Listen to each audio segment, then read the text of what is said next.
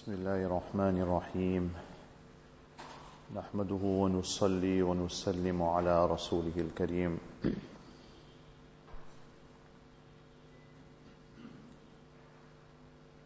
Allah subhanahu wa ta'ala had created Hazrat Adam ala nabina wa alayhi salatu was salam and he sent him to this dunya and Allah subhanahu wa ta'ala had facilitated for every need of mankind. When Allah subhanahu wa ta'ala had sent mankind to this dunya, then Allah subhanahu wa ta'ala knew that people would have needs.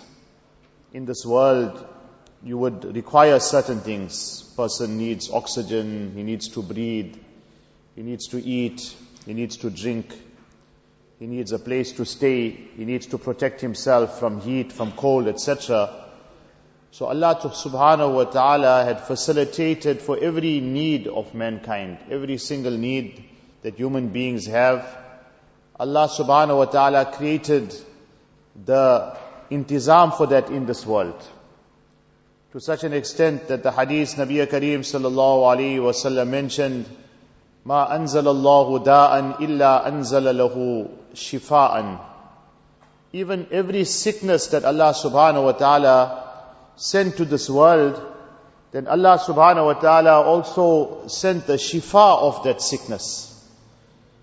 Whether the doctors know the shifa, whether they don't know it, whether they find out, whether they don't find out. But Allah subhanahu wa ta'ala has sent the shifa for every single sickness. This is not what I wish to speak on but just by the way, sometimes that shifa lies in a person just changing his diet. He's got a certain diet and most of us, our diets are pathetic. You know, our diets, our eating habits are very bad.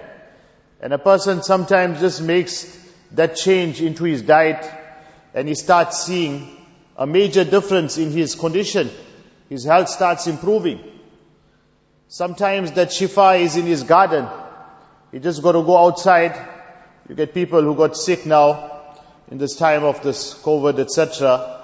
And it was just a lemon that they had to get from their gardens. And the man got a lemon and he cut the lemon and he squeezed the lemon or he used slices in his tea and he had that for a few days and he sees that his condition starts improving. Sometimes it is in his spice rack. He got the spices lying at home.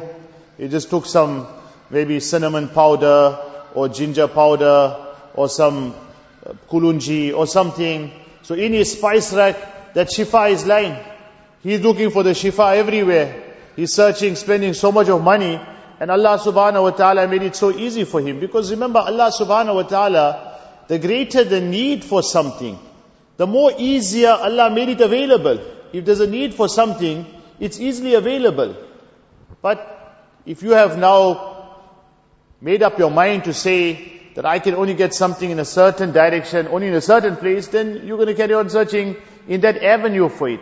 So Allah subhanahu wa ta'ala created this dunya and Allah subhanahu wa ta'ala facilitated for every need of man.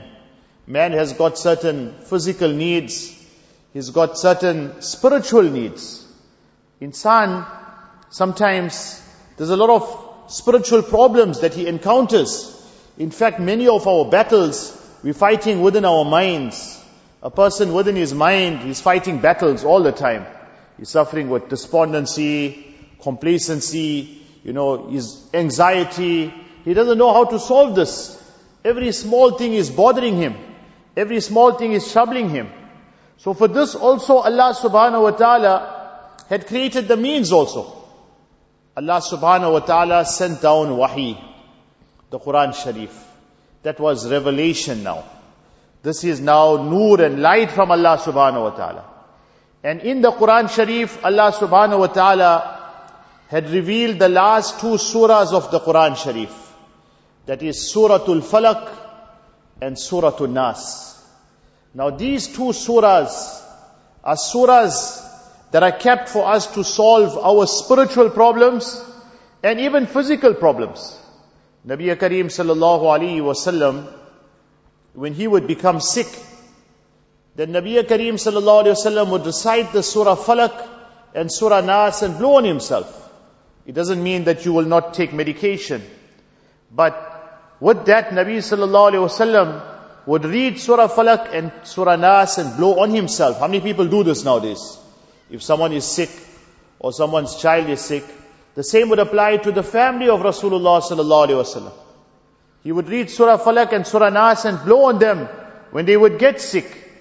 Nabi Kareem sallallahu alaihi wasallam, sometimes when Sahaba would get sick, and he would go to visit them, he would recite Surah Falak and Surah Nas and blow on them. Remember, Nabi sallallahu alayhi wasallam was the most intelligent person. All the intellectuals, all the geniuses, everyone you put them on one side. But if you put Rasulullah sallallahu on the other side, there is no, you know, they can never come anywhere close to Rasulullah sallallahu anywhere near Rasulullah sallallahu But Rasulullah was reciting the Surah Falak and Surah Nas. In fact, authentic ahadith mention that every night before Nabi sallallahu alayhi wasallam went to sleep, when he would go to bed, what he would do, and how many people do this? How many people even know it also? How many people really bother to even find out?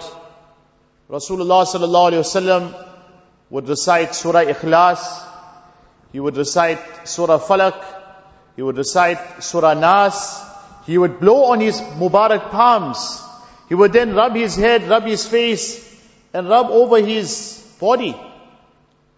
Three times he would do this. So he would do it once and then blow. And then he would do it the second time and then he would blow. And then he would do it the third time and then he would blow. And then he rubs it over his entire body. Now people are complaining with all sorts of different issues. But how many people are doing these things? As I mentioned, how many people even know about it also?